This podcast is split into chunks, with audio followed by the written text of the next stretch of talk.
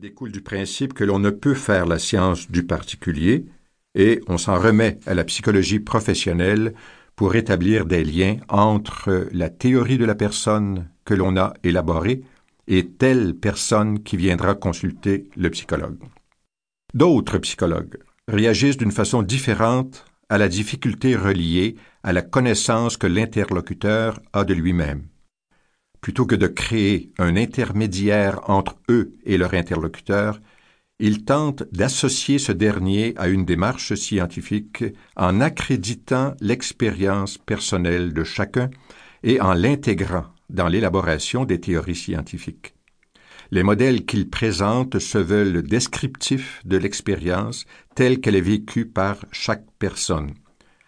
La critique de l'interlocuteur n'est plus un obstacle à la science psychologique, elle devient une critique valable des modèles présentés et une façon de faire évoluer la recherche scientifique. La personne n'est plus étudiée comme un objet extérieur à soi, mais comme une réalité quotidienne qui est soi-même. Cette fois, ce n'est plus l'interlocuteur, mais le psychologue qui perd son privilège de savant pour devenir un simple guide dans l'exploration que chaque personne peut faire de son monde subjectif. Cette approche caractérise un courant de pensée qui a vu le jour dans les années 60 et s'est défini comme une troisième force en psychologie en rupture avec deux traditions déjà bien établies, le behaviorisme et la psychanalyse. La branche de la psychologie qui traite de la personne est apparue dans un climat d'opposition farouche entre ces trois grands courants que sont le behaviorisme, la psychanalyse et cette troisième force. Mais la diversité n'en était qu'à ses débuts. Les trois courants ont évolué et ont donné naissance à des centaines de modèles et de théories.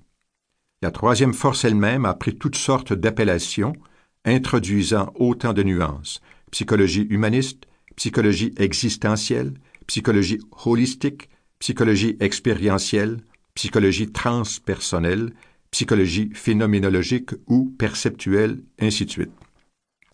Progressivement, les querelles d'école ont d'ailleurs fait place aux tentatives de rapprochement et aux approches dites intégratives. Malgré les espoirs de certains d'en arriver à une synthèse, on ne peut se soustraire aujourd'hui à la nécessité d'un choix théorique et méthodologique. Cet ouvrage s'inscrit dans le courant de la psychologie perceptuelle, qui fait partie de la troisième force des années 60. Il intègre cependant les particularités qui ont servi de fondement au behaviorisme et à la psychanalyse, le comportement observable, résultat de l'apprentissage d'une part, et les dynamismes inconscients d'autre part, à la source de la motivation humaine. Ce modèle a fait l'objet d'une première édition en 1974 il s'est précisé, intégrant de plus en plus d'éléments, comme en témoignent quatre livres techniques qui ont suivi. Il reste cependant d'actualité et cette deuxième édition, mise à jour, conserve la forme originale. Convient l'interlocuteur à une démarche systématique, nous voulons l'aider à mieux comprendre la personne humaine dans ce qu'elle a de général, tout en lui donnant les outils pour lui permettre de reconnaître les particularités de sa propre personne afin qu'il puisse unifier, à partir de son expérience personnelle, les connaissances qu'il a déjà sur le sujet. Modèle descriptif de la personne. Entreprendre l'étude scientifique d'une réalité, c'est en quelque sorte identifier correctement un certain nombre de données précises avec l'intention de les organiser de façon systématique pour mieux les comprendre et déterminer les relations qu'elles ont les unes avec les autres.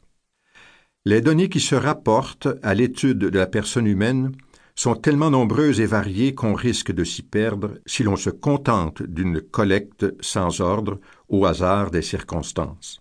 Ce premier chapitre présente un instrument pour la collecte des données pertinentes pour l'étude de la personne humaine. Cet instrument prend la forme d'un modèle descriptif de la personne.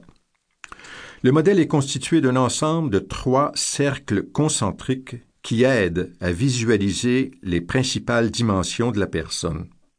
L'emploi du terme dimension, de préférence au terme élément, partie ou région, n'est pas le fait du hasard.